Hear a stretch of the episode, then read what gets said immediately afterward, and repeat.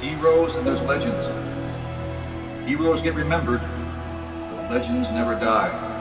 Follow your heart, kid. Never go wrong. Welcome to QTB Legends, where legends of the gaming industry come to tell their story. My name is Nick, and I am joined by the one and only. It is QTB's Brad. What's going on, man?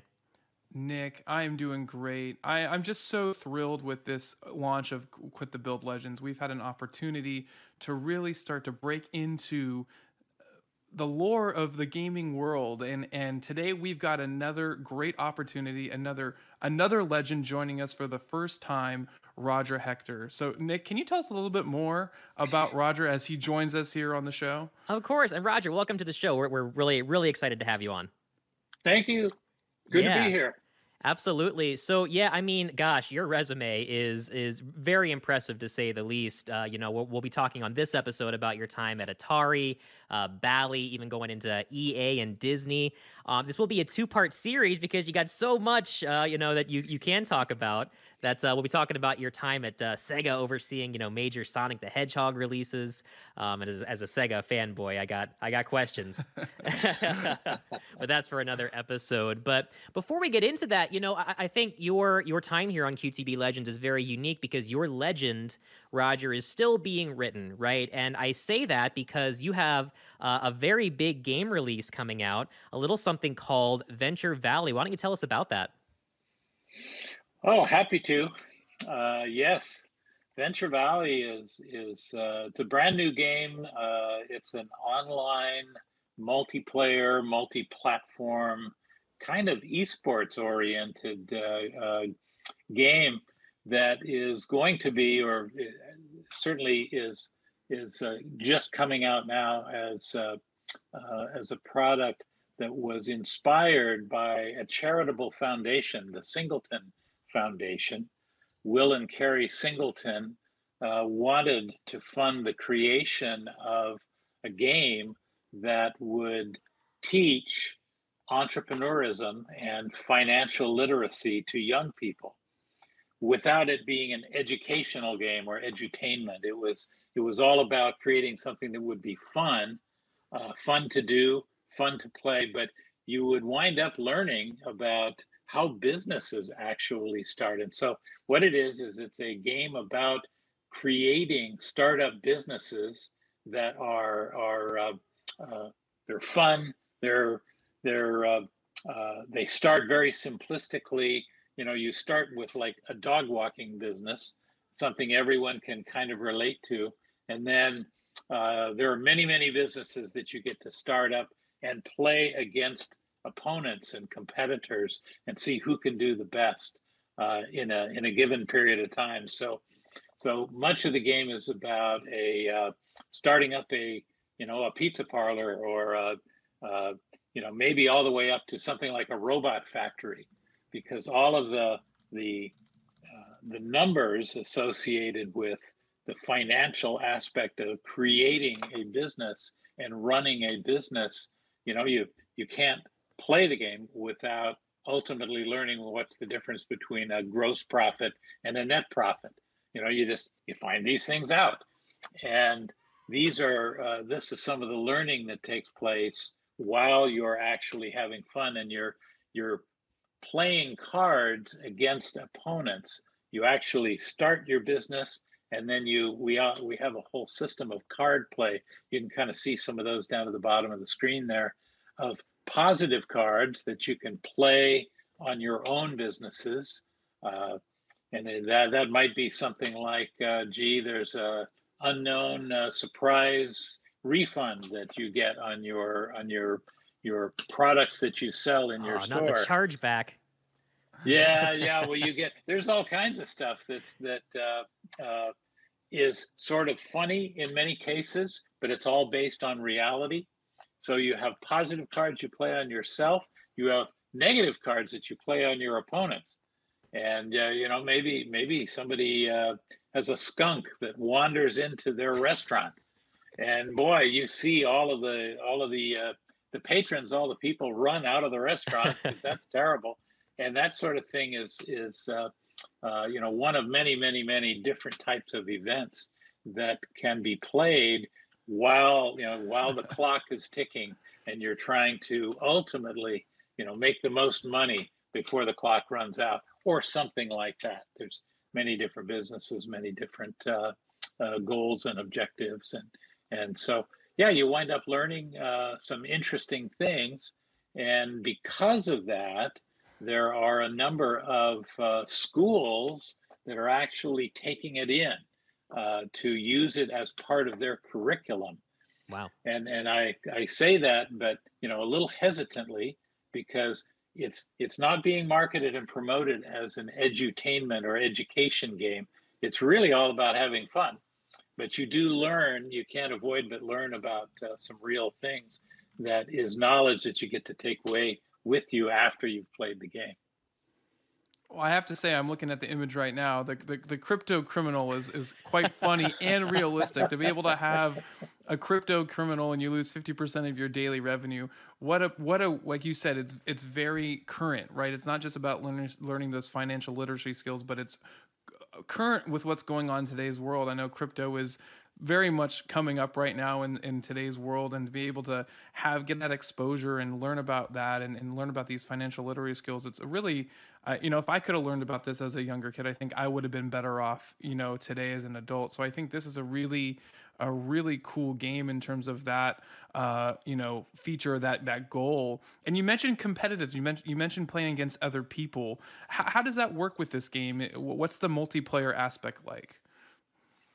Well, the multiplayer, uh, in some ways, it's it's really been uh, uh, intentionally designed to be multiplayer. You can have one on one, one on two, two on three, four on four, uh, up to you know you can have six players in a match at any given time, and it's really structured so that uh, from an esports standpoint, uh, there you can uh, you can play through a series of timed events, and whoever accomplishes the uh, you know the goals of the event, and there are many many different types of goals. So you have to be able to run the business, or you know do something really good, or something really different. You know. Uh, and uh, it's not all about money. It's in some cases it's about building a customer base or sometimes it involves marketing you know or r&d if you're an r&d company you have to learn what r&d means uh, stands for research and development but we have tech businesses in there so that uh, there's there are businesses as you say kind of uh, with the modern era uh, we have drone delivery services and you go wow you know well, drone delivery is really going to happen here. I mean, it's really taking place in reality, but you're going to be able to learn how to how to run a drone delivery or something like that. Uh, we there's there's quite a variety of sort of fun, interesting, and a little bit science fictiony kind of uh, looking into the future style of businesses that are also in there. Very good. Well, I got to tell you, yeah, it, it's it's a lot of fun. I like this mix up of gameplay between strategy, um, kind of almost you know sim style game gameplay, but also the card, the deck building. Right, very popular right now. So this looks like a lot of free, a lot of fun, and I 100% free by the way. Um, you that'll be uh, available with no in-app purchases or ads or anything, right?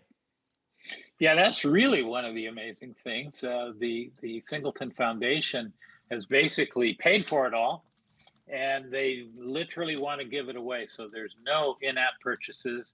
There's no uh, uh, no advertising in there. There's this is literally 100% intended to be given away and be enjoyable uh, to the you know to the players.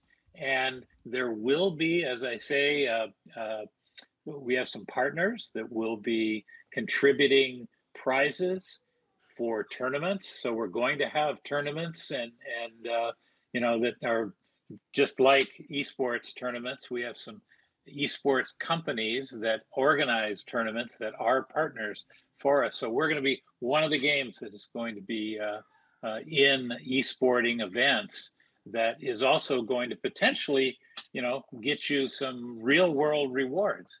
Oh, and very that cool. will include things like cash, like money, even things like college scholarships or other types of things will be wow. built into this. That's so, awesome. So it should be kind of cool. Well, I, Roger, I just have to say, as someone who appreciates, you know, we're we're, we're big fans of, of all types of games. I, this is a first for me. I feel like this is something that I have yet to see come out. So I think this is a really novel concept and a really great way, like you said, to not only enjoy yourself in playing a game, but for, for the younger crowd, be able to get their first exposure to those financial literacy literacy skills, business development. Almost, it's like an entrepreneur 101 course. I feel like for for for for folks. So, um, you know, where can where can our listeners find it? I know it's coming out soon here in May. What's the release date? What platforms is it on? Where can where can folks find the game? You're gonna find it. Uh, uh it, it will be on uh, in the App Store, iOS and Android, and it, will uh, it'll be in Steam, so that basically it'll be on PCs and it'll be on Macs and and uh, uh, uh the everything plays. You know, it's it, you don't have to restrict a given match to just one platform. You can oh, play on an iPhone against a yes, yeah, so it's cross-platform and and and it plays very well that way. Wow. So, uh, that's kind of cool. Yeah, that's awesome. Well, yeah, to our listeners, you can learn more about it at uh, venturevalley.game.com. We'll have a link to that uh, in our show notes in our description if you're on YouTube. Uh, but yeah, very exciting, and I, I, wanted to start with that because I know that's uh, that's very much uh, something something happening right now. Um, but now we're gonna we're gonna dive way back into your history, Roger, and go into your time at Atari. Um, I'm excited about this because you know one of our last interviews with uh, with Don Traeger, we got to kind of dive into his side of the Atari years. Um, and I think you have a very different uh, perspective because you worked as a as a manager there for about five years. And I, I think one thing that we have to touch on first is that any gamer that enjoys any kind of 3D gaming whether they realize it or not, they kind of owe you a debt of gratitude because you worked on what is considered to be the very first you know, first person 3D shooter game, Battlezone, all the way back in 1980.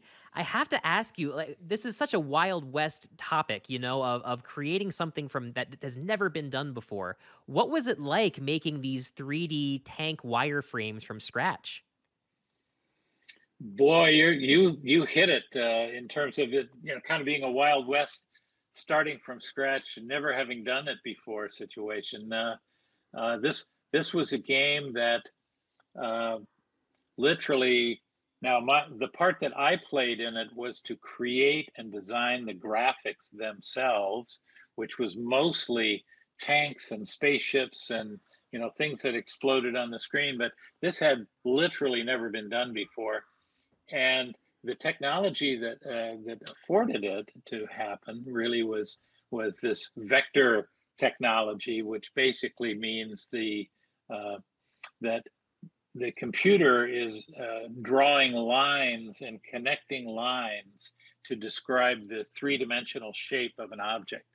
So uh, that sounds pretty crude and pretty uh, uh, unrealistic, but at which it, it would be today. But back in the day, that had never been done before. So it was kind of amazing to see a, a 3D line drawing run around on the screen and and uh, uh, you were basically shooting at and blowing up tanks on a you know enemy tanks and spaceships on an alien planet.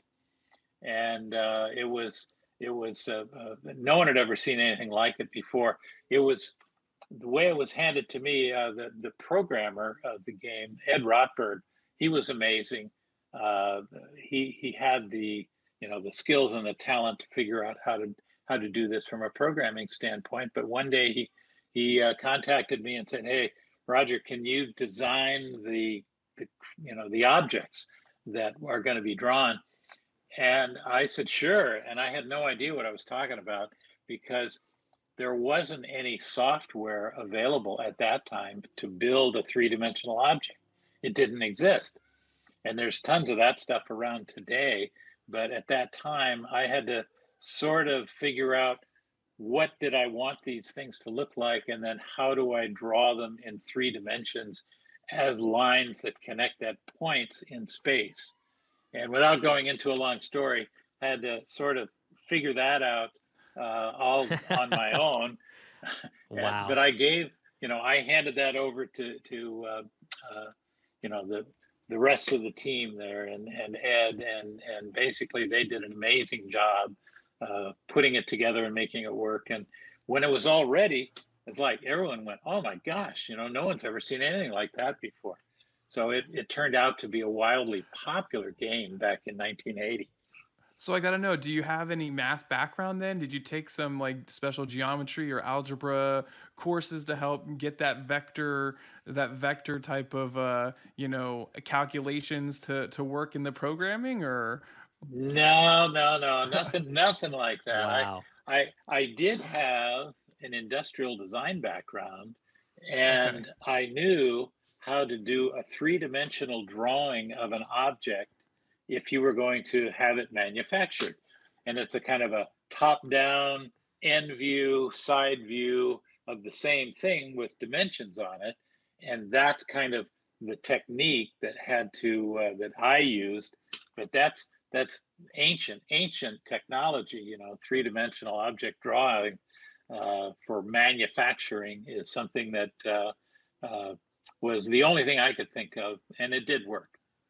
especially you know roger to think about how at, at this time in arcades you know a lot of these games had a very low pixel count but you look at you know this this this special screen right the quadra scan screen it had a, a 1024 by 768 resolution that many desktop pcs wouldn't see for another like 15 years so this i mean I, I'm, right now we have a picture on the screen of the actual arcade cabinet which is very eye-catching i mean this thing had to turn a lot of heads at the arcade Oh yes, oh yes, it was.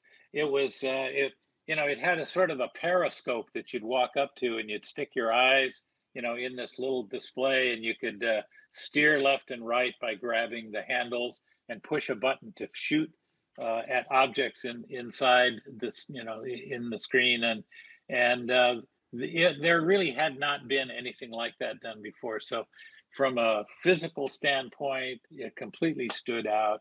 From an experience standpoint it totally stood out. And and when you kind of a special effect that ed put in the uh, uh, in the game is when when you fire a button or a missile at the tank and it explodes all of the individual pieces of the tank fly into space and they all spin and everyone went oh my gosh we've just never seen anything like that before. So wow. uh, that was breaking new ground as a Yeah. coder, I can imagine that's the that's the point you pray and hope that everything is written correctly because it's just so many things happening at one time. Looking at the picture here too, Nick, I have to ask. I mean, that looks like a really a special uh, arcade, you know, gaming setup, right? It's not the standard one you'd see for other games. Was there an additional cost to manufacturing these to get these out in the public? Was there a was a concern about what it would cost to get this out there for people to see and play in, in the arcades? Well, uh, I would say yes. There certainly was an, uh, an additional cost to this game, but part of the um, uh, part of the atmosphere, the part of the the, uh, the the world of Atari at that time was that coin operated games uh, were the high end game systems. Those were the high end. Those were the deluxe premium games, and they were the ones that typically established a reputation that would maybe be duplicated uh, and used again in the in the consumer cartridge games. So the coin op guys were the they were the rock stars of of uh, Atari at that time, and and uh, so there was kind of an expectation that you may want to spend some extra money, you know, on the on the hardware because this is entertainment, and every coin op game more or less had its own hardware created for it, uh, which is you know totally backwards from today, where the you know the, all of the uh, uh, game design takes place within an existing set of hard you know s- standard hardware.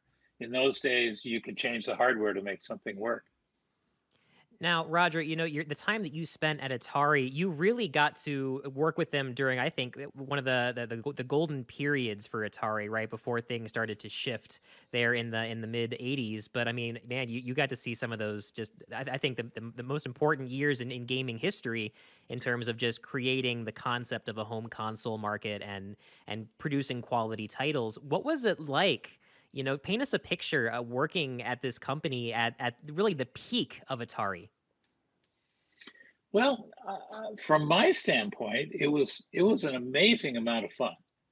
Uh, there wasn't the you know today one of the things that exists today is that so many you know millions of games have been created and and they live in categories and marketing categories and they're defined they're sort of predefined and you say well it's it's a game like this and like that and and you know other games in in those days every single game was was breaking new ground in some way uh, they may not be successful and there were you know there were there were hit games and there were games that were not hits for sure but Atari in those days was in uh, kind of the envious role of being able to crank these things out.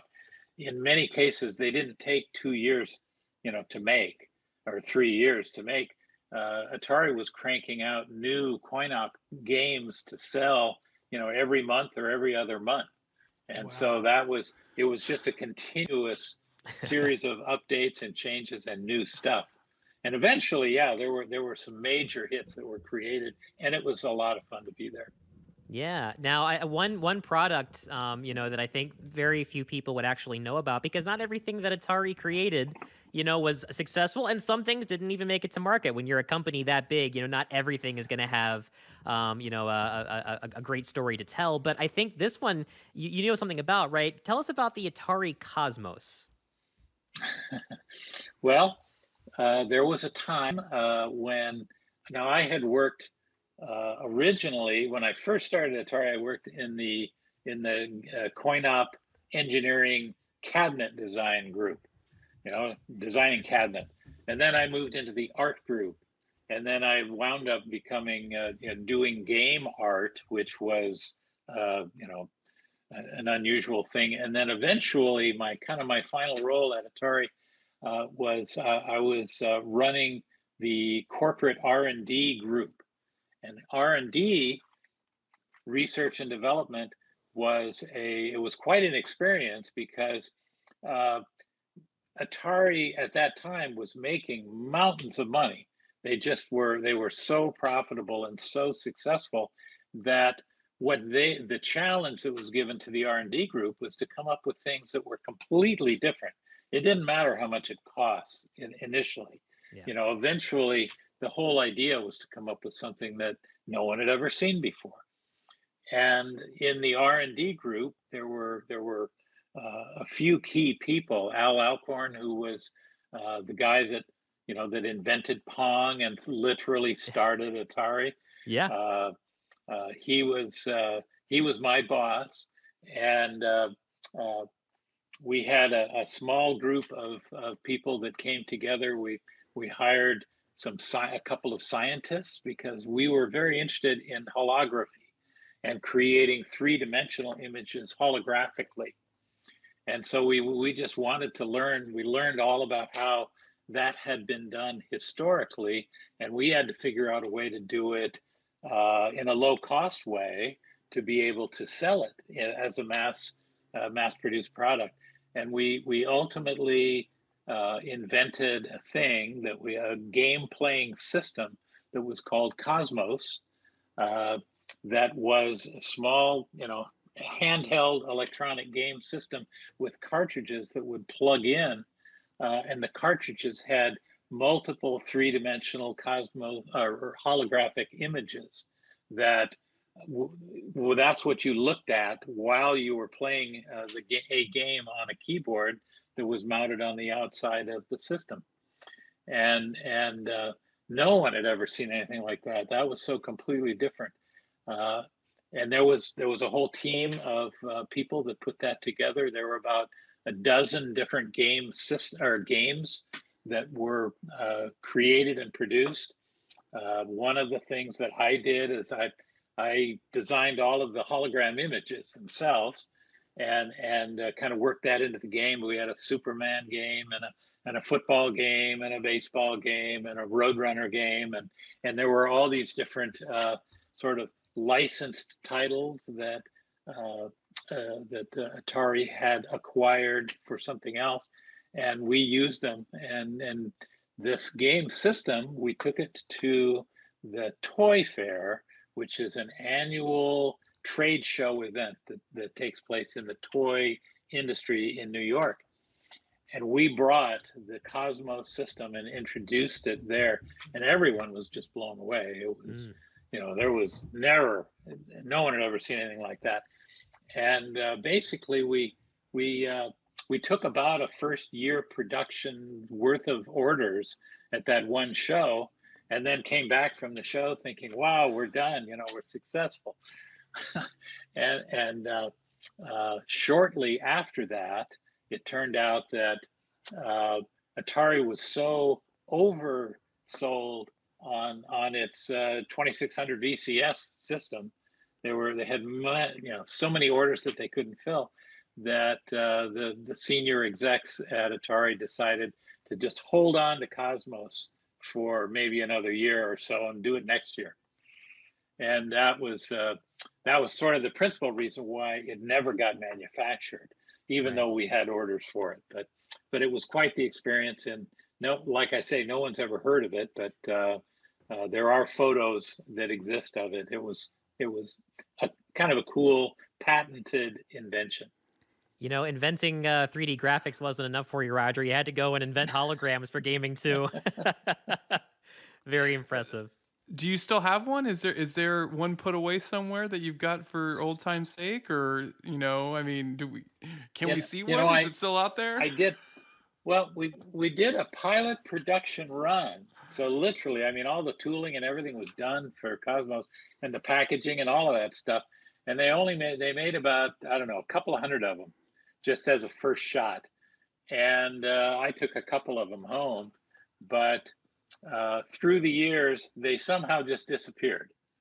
And to the extent that there, I, I have seen, uh, I think about three or four of them uh, that that have been saved and are in in some museums at this point. Mm. Uh, but no, I don't have one. I do have some um, uh, some some holograms from from those days, and I've got those. So uh, yeah, one of those, one of these days, you know, that's that's one of those things that's a, uh, once you've heard the story, uh, or until you hear the story, you don't know anything about it. But that was that was a fun trip. Now, Roger, a little bit later, we're going to be kind of talking about your time coming up against the the legendary video game crash of 1983. But before we get there, you know, there's a there's a part of of gaming history that's kind of not quite as well known, and that's there was another video game crash that happened before then. Um, in 1977, a lot of cheap consoles were were created um, as as knockoffs to, to uh, basically create their version of Pong, right? You were fairly new to Atari right when this was happening. What was that like from your perspective to see all of these new people just knocking off Atari products left and right? Well, one one of the things that was kind of funny is that uh, there was a time back in the day when nobody really knew if video games was going to be an ongoing industry or business you know there was certainly the possibility was still there that it was just going to be a fad something that might not be around next month you know? And and uh, uh, that was a commonly felt uh, attitude uh, about most of the people regardless of which company they they belonged to. They just didn't know uh, if if this was going to keep going or or go away and and turn into something else. So uh, we were all surprised, literally, at how large and how quickly it grew and and sustained itself. Uh, when when the people were, you know, the the knockoffs started showing up and started being successful, they didn't necessarily stay around very long, but it inspired enough other companies. I mean, some some uh, engineers at Atari decided to leave Atari and start up a game development company called Activision, you know, and that sort of thing. uh, and, and, that was completely new. No one had ever done that before, you know. And yeah. and so we did uh, uh, shortly or a little while after the uh, the Cosmos uh, uh, debacle at Atari, I wound up leaving and starting my own company.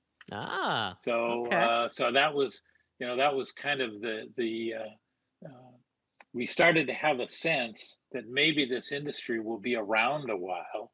Uh, I had no idea it was going to be anything like it is today, but still, it, you know if it could be around a while, then then uh, uh, I I did a startup called Videa, which people haven't heard about because it ran for a little bit and then we sold it to uh, Nolan Bushnell, oh. who was the founder of Atari. And he wanted to get back into the games business after leaving Atari. And so uh, we were the foundation of Nolan's new uh, business that he renamed Sente, Sente Technologies and the term Sente is, is, you know, the term, the word Atari is a is a term from the board game of Go. Uh, if you didn't know that, you know that's okay. where that came from, mm-hmm. and and uh, uh, the word Sente is kind of like check mate is to check in in uh, in chess. Uh, Sente is to Atari. So ah, there was this kind of that's okay. just this weird story uh, behind the scenes. Most people wouldn't know about that, but we were Sente Technologies, and we started building coin operated games uh, initially, uh, largely because the crashes that were taking place were in the consumer side of the business, but coin op was still doing well. Interesting. Well, you mentioned Nick. You mentioned it. Roger, you just mentioned about the crashes. You know, the the big crash we we you talk about is in, uh, uh you know, uh, '83, right? And and I think around that yeah. time we saw the, the, video games, you know, that industry going from you know a 3.2 billion dollar industry all the way down to a mere, I don't know, 100 million in 1985 around that time right. is when you you made the move to Bally and, and you uh, kind of it shows your resume and we when we talked you know kind of in the pre-show your your your R&D team kind of outlasted that that crash what was it like during that crash what was your strategy to c- kind of survive the storm and during such a turbulent time? What was that like? Well uh, it is one of these things where where uh, particularly when you're in your own little startup and a company that hasn't been around a long time in an industry that is entertainment oriented you know it's it's not something that feels like it's going to rock be rock solid for 20 years you just don't know. So you try really really hard to do something amazingly good each time you step up to the plate. You try to hit a home run. You don't always do it but uh, in our case we could see that the problems of the consumer business were sort of artificial to the games themselves. There were too many competitors, and a bunch were doing kind of junky games and trying to capitalize on the marketplace being strong. Uh, but they didn't produce, you know, good good games, good entertainment, and so that we felt that that was a big contributor to the decline there. But the coin operated game side of the world still was doing just fine. I mean, it really was, uh, because young people like to go out and and uh, you know throw some quarters into the machine and and uh, have some fun, and all of that was uh, was a place that we sort of parked for a while before getting back into the consumer business when it when it sort of came back. But Bally was an ideal uh, ultimate candidate to own us. Uh, Nolan sold us to Bally, and Bally is an old company. It's been around a long time. They've uh, they've you know made slot machines and and uh, pinball machines for decades, and uh, also coin operated games. And and we were we uh, they're located back in Chicago, and we were this little group out in Silicon Valley, uh, and we were sort of different, and and they let us do what we wanted to do. They left us alone, and so we had a lot of creative freedom in uh, in Bally and and did all kinds of crazy stuff there. Yeah, there's quite a few uh, quite a few coin op games that, that were created there during your your time. Um, I definitely remember. Uh, I think I went to a retro arcade and saw Snake Pit, um, and even a, a, mini golf game, right? So, Sente mini golf. Is oh, that yeah. how you pronounce that? Yeah, yeah. Oh, yeah. Yeah. Oh, that was fun. That was fun. We we made a a uh, we produced a, a, a, real series of uh, of different games. Our game system, coin op system, was unique in that it was, uh, and this was really Nolan's idea. Nolan wanted to have a coin op uh, cartridge updatable game, coin op game, okay. which basically means uh, the hardware was the same, but the programming would be uh, uh, its own circuit board that would be plugged in, and you wouldn't have to pick up a physical coin operated game and move it to a different location uh, after a while. You just brought a new game in, plugged it in, put new graphics on the on the cabinet, and then a new control panel would drop into the control area, and so we we cranked out uh, a, a, few dozen uh, different coin operated games that were all updatable as a system and oh, that oh, wow. that was actually the uh, kind of the unique side wow. of of uh, Sente. It was called the Sente system, and no one had ever seen that kind of thing before. And the operators that operated those games really loved that, so that contributed to our success.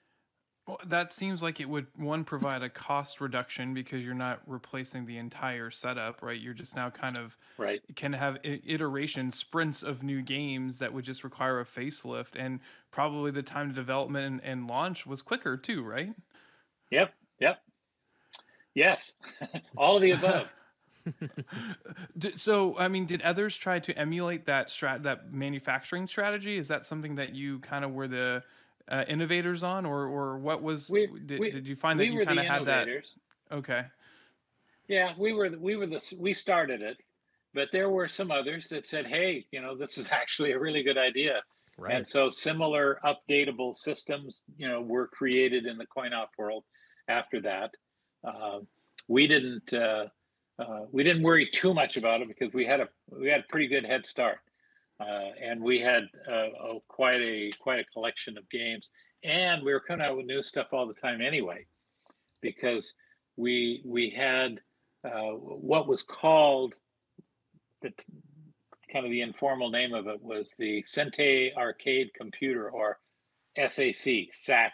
The SAC one was was this game system that we were talking about, but we also designed and produced this thing called the SAC two which was a motion controlled base game system. Wow. It was updatable, but it was a it was like a uh, like a flight cockpit that you'd climb into, and you'd have a big oh, monitor wow. in front of you, but you could steer and you'd dive, you'd climb, you'd rotate around. It was a it was a a large motion controlled system, and that was the SAC two, and no one had ever seen anything like that before at that time either.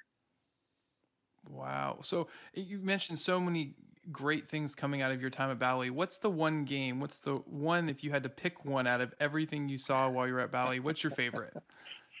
oh man. or what, what's one you got a, a, good a good story about? Well, that's I mean that's kind of tough. I uh, you know Battlezone was a biggie just largely because uh, uh, it was it was so dumbfounding to everyone that ever saw it at that time. Um, there was uh, a game that I sketched out once on a piece of paper, literally. Uh, you know, it wasn't real fancy, but uh, showed it at a group meeting uh, that turned out to be a game called Warlords. And Warlords was a fun.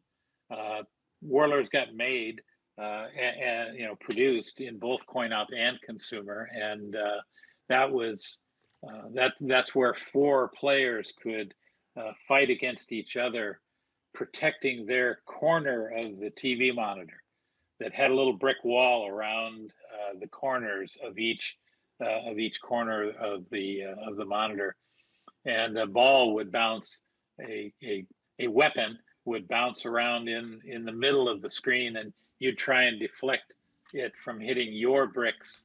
Uh, and as a four-player multiplayer game, it actually was quite a lot of fun. I I also personally like there was a football game, uh, Atari Football, that as a coin op game, you you uh, it had a a very large trackball, where the ball itself, you know, was was about that big, wow. and you'd you'd hit it and spin it. It had a lot of momentum, and you ran your player around in a top-down view of a football field, and the running that trackball was quite a uh, kind of an exercise that turned out to be quite a lot of fun. I, I I enjoyed playing that one a lot. I can relate. I not that I've played that in particular, but I played other few ones with the large r- rolling ball, and I remember the, I played it for a few hours at an arcade, and then I would come home, and the next day it's like it's like going to the gym. I woke up feeling sore. My forearm, my forearm was yeah. sore from rolling the ball. so well, no, some of the, you, you could tell you could tell who the good players were because they were tough dudes. That's right. they, they got built out pretty well. Yeah. You need to be a little physically fit to be able to compete on that rolling ball yeah, game. So that's true. Yeah.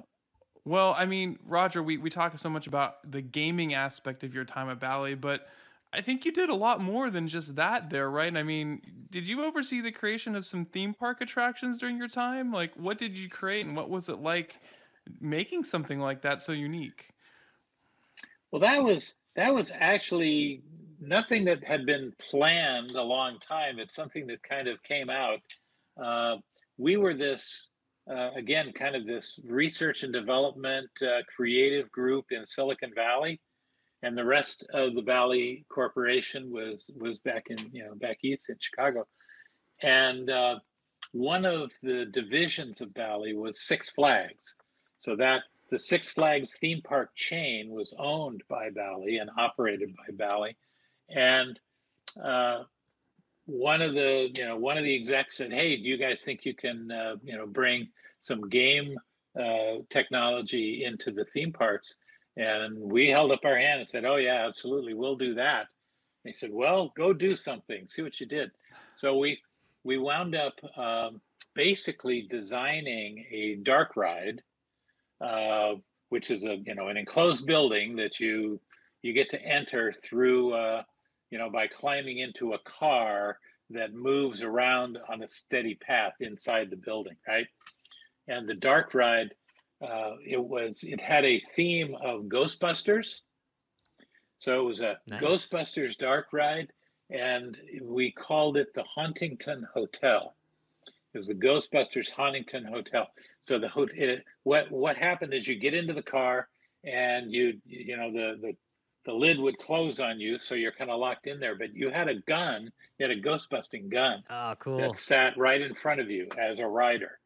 And as you moved through what was a show that presented itself, as you moved through this quote unquote hotel that was completely full of, of ghosts and, uh, uh, you know, animated characters and things that were all around you uh, you were you were a ghostbuster that was zapping the ghosts, and this was a chance where we actually got a chance to use our holography technology again, oh, and okay. we made three-dimensional holographic ghosts that would fly through the room, and some of these were really big, and you could shoot at them, and uh, and there was a laser that came out of the gun and you could see where it went and you basically could uh, could try and shoot at these different ghosts as you move through and if you hit one they would react you know they would they would disappear they'd vaporize or they'd wave their hands or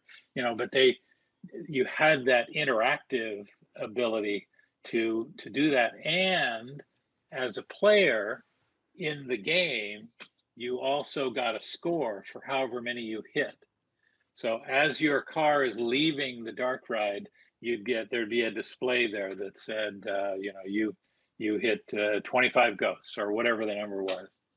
Right. And so that uh, that was a, a full ride attraction. We did all the engineering. uh, of all the technology, the guns, the holograms, the the stage settings, and the story. Uh, I think I can send you some pictures of some of that stuff, and it all worked.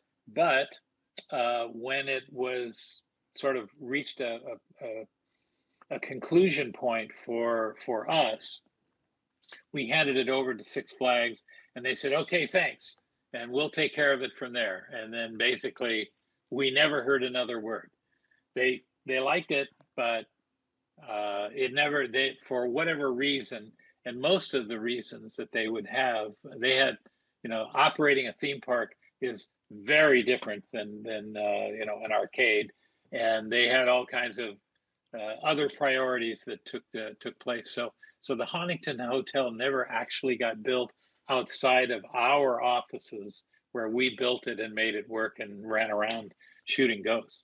Now that's especially fascinating to me, Roger, because I can name many attractions that have been released in the last 10 years, 15 years that use that exact template you just described of an interactive ride where you shoot things, they mm-hmm. respond, mm-hmm. and then you have yep. a score that you can then look at the end and be like, hey, you know what? How did I rank?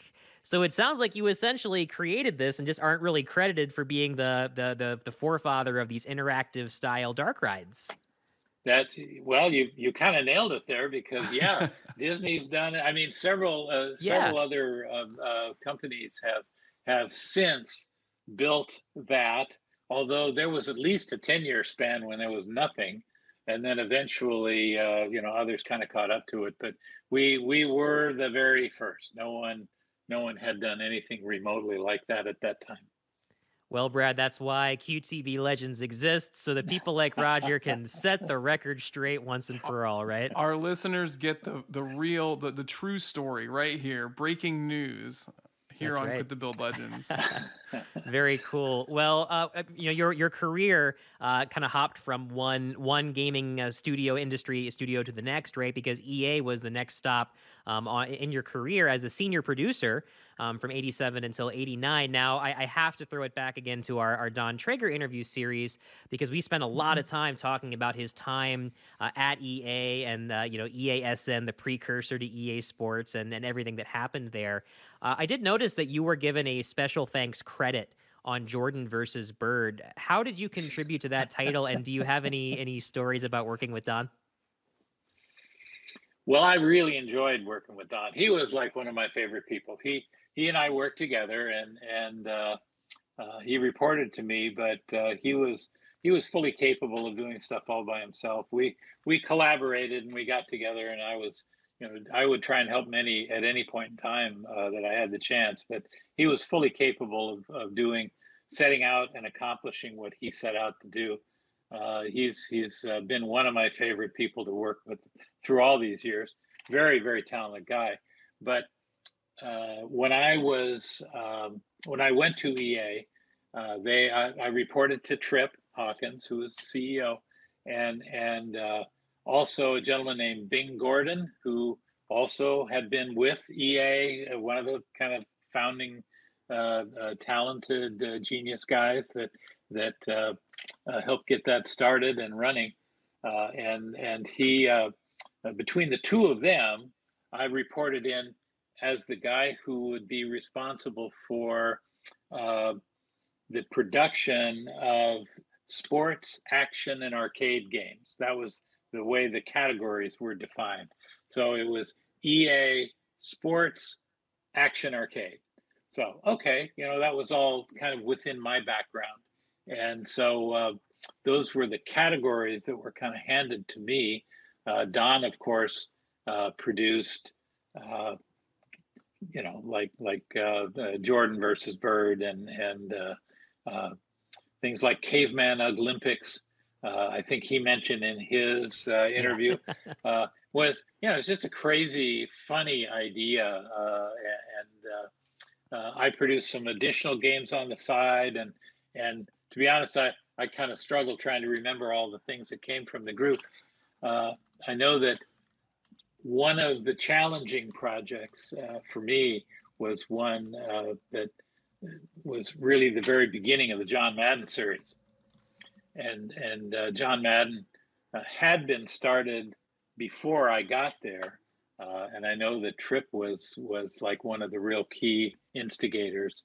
Uh, but there were other people that had worked on it. But basically, the game was.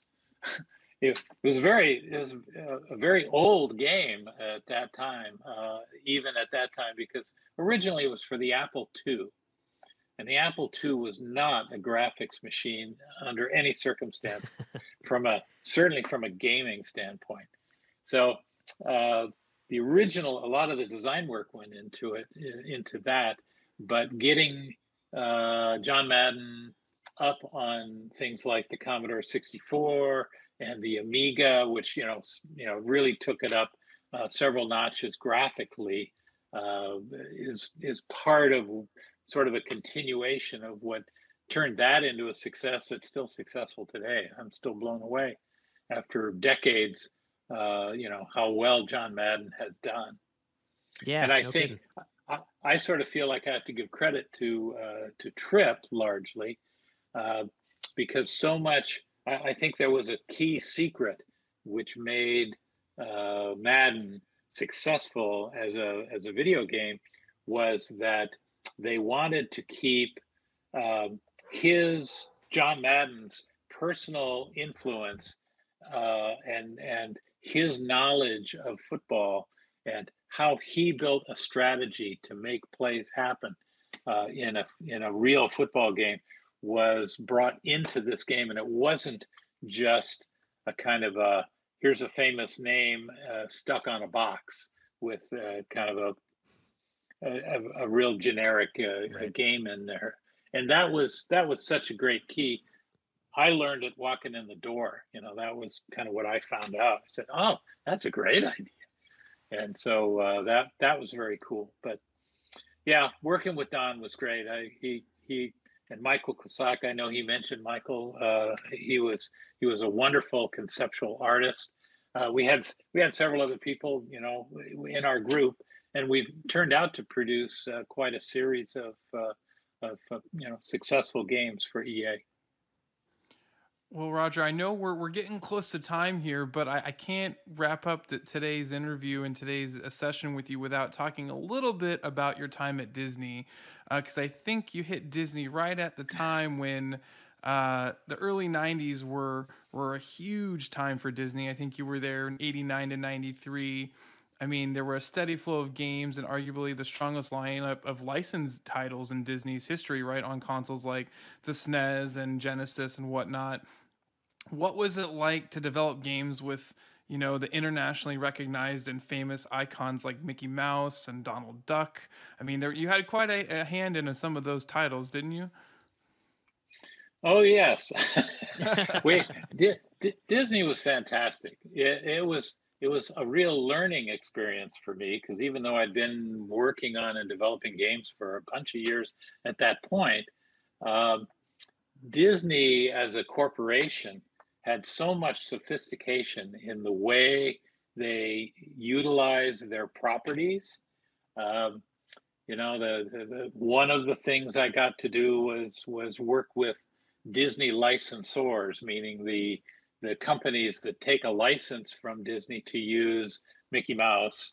Uh, you know, like Castle of Illusion was was a big game, uh, and and uh, working with the you know the team that built it uh, Fantasia was another great one, kind of a, a funny one. Uh, uh, Sega was uh, a licensor that also um, uh, licensed Quackshot, and uh, there was it was one of those things where as as the as the guy representing Disney, my job was to make sure that they used the characters properly within the way Disney generally wants to maintain, you know, their character base, uh, not do anything crazy. And I remember receiving a build for, the, you know, a pre-production build for Quackshot uh, to look at that came, you know, straight from from the Sega team that was working on it.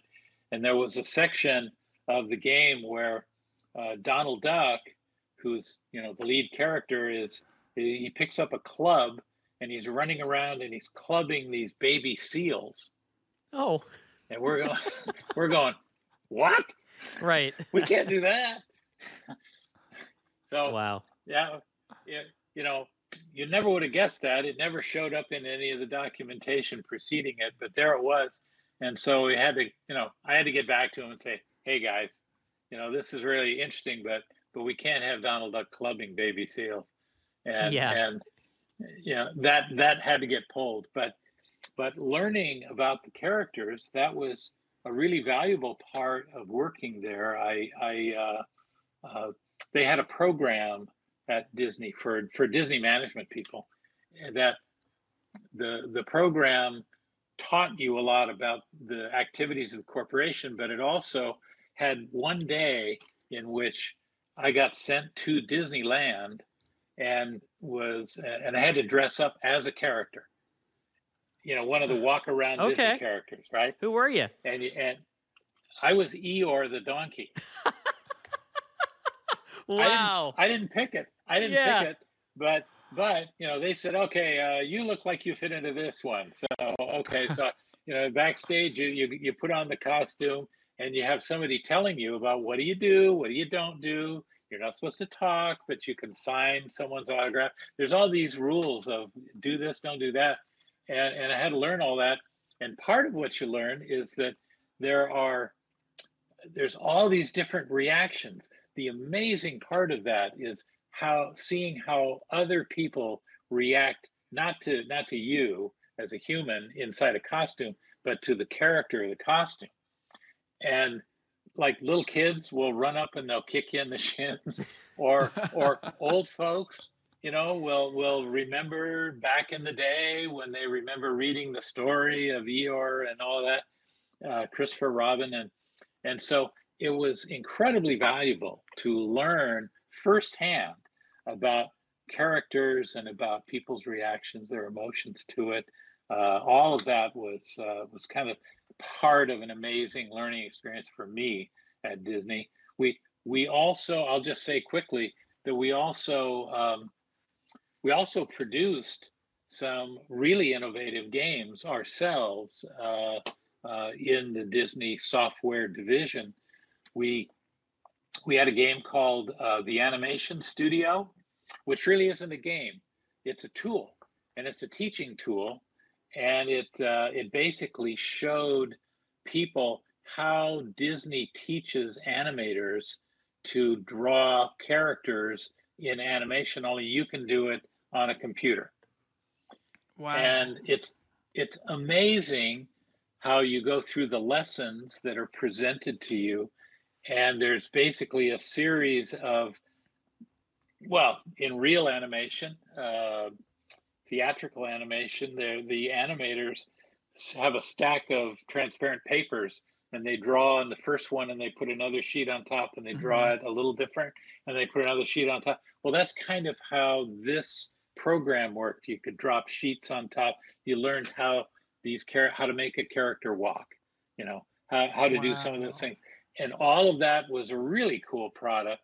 Uh, it was largely created by a, an amazing uh, uh, guy uh, we still know, uh, Reichart von Wolfsheild, who was an amazingly talented creative engineer.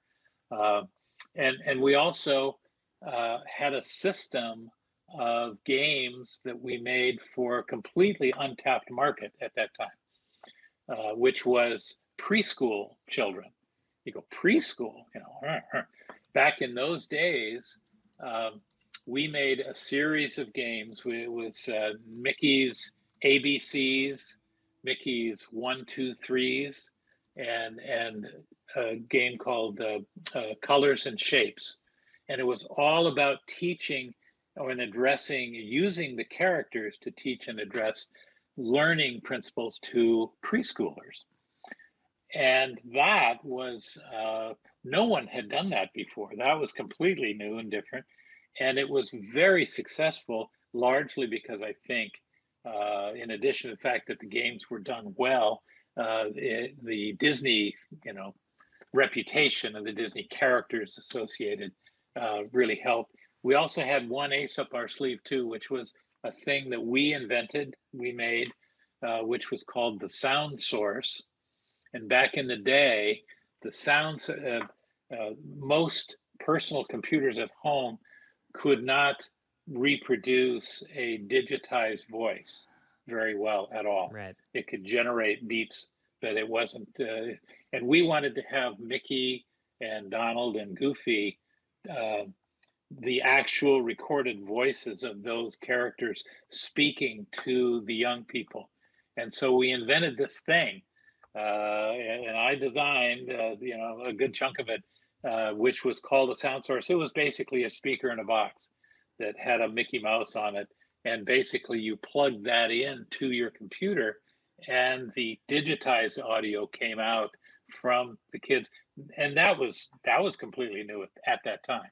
Sure. Today, well, well, you know, it's insignificant. It's like anything can do that, but at well, that time, gonna, that was very unique. I was going to say, it sounds like that that thread continues in your life, though, right? Your time at Disney, putting out these platforms, these educational style games, seems to come full circle to today, right? With your upcoming launch of, of Venture Valley and how that's really going to teach teach that next generation about those financial literacy skills and business development and entrepreneurship. So, uh, you know, again, you know, for for our listeners out there, please go out and check out Venture Valley. It looks like it's going to be an awesome game for for you to check out. Do you have anything else you want to say about it, Roger? Before we wrap up, I, uh, gosh, I, I uh, I'm basically uh, going to say that you're kind of right, connecting Disney and the sound source and Mickey Mouse into this to the extent that the learning that took place involves combining and blending education with entertainment. And uh, that's a trickier process than you might imagine. But when it really, really works, it's great. And, and we're hopeful. Uh, Venture Valley looks like uh, we're we're we're off to a, a, very good start on that, and there's all kinds of things that will come from that too. So we'll see. Well, I'll tell you, Roger. You know, you're talking to two uh, relatively new dads right now, so you know, yes. educational software is something that uh, is I think is on the brain more for us. You know, thinking about our our, our kids' uh, development cycles, and they're going to play games somehow. So, um, having having opportunities like that, where there's there's people out there that are putting out, uh, you know, a, a very focused uh, games that help people to learn something, and especially in in today's you know just, just crazy times with the economy, uh, you know, being able to teach financial literacy um, to a new generation is so important. So, uh, you know, we're, we're definitely supporters of, of your work with this. To our listeners and viewers, check it out. It's at venturevalleygame.com. Again, a link for that will be in our show notes. You can get it on Steam or also look it up on the Android or iOS marketplaces. Well, Roger, uh, it is uh, so long but not farewell because we do have one more part in this series because we or we're going to get to some very very fun stuff um, in part two with your time at uh, Sega, Bandai Namco, just to name a few, uh, and we can't wait. But uh, this has been a fantastic interview, um, so much, and obviously, you know, the world has to know about your Eeyore story. That's the real breaking news. Embarrassing, but hey, what can I say at this point? there you go. Well, yeah, thanks so much. And uh, yeah, to all of our listeners and viewers, we'll have another, uh, again, episode with Roger uh, coming up very soon. So look out for part two right here on QTB Legends. Anything else for the people, Brad? Check us out. Keep listening. Thanks to Roger. We're looking forward to having him back, uh, back again soon. And uh, until next time, peace out. All right. What it do? We'll see you.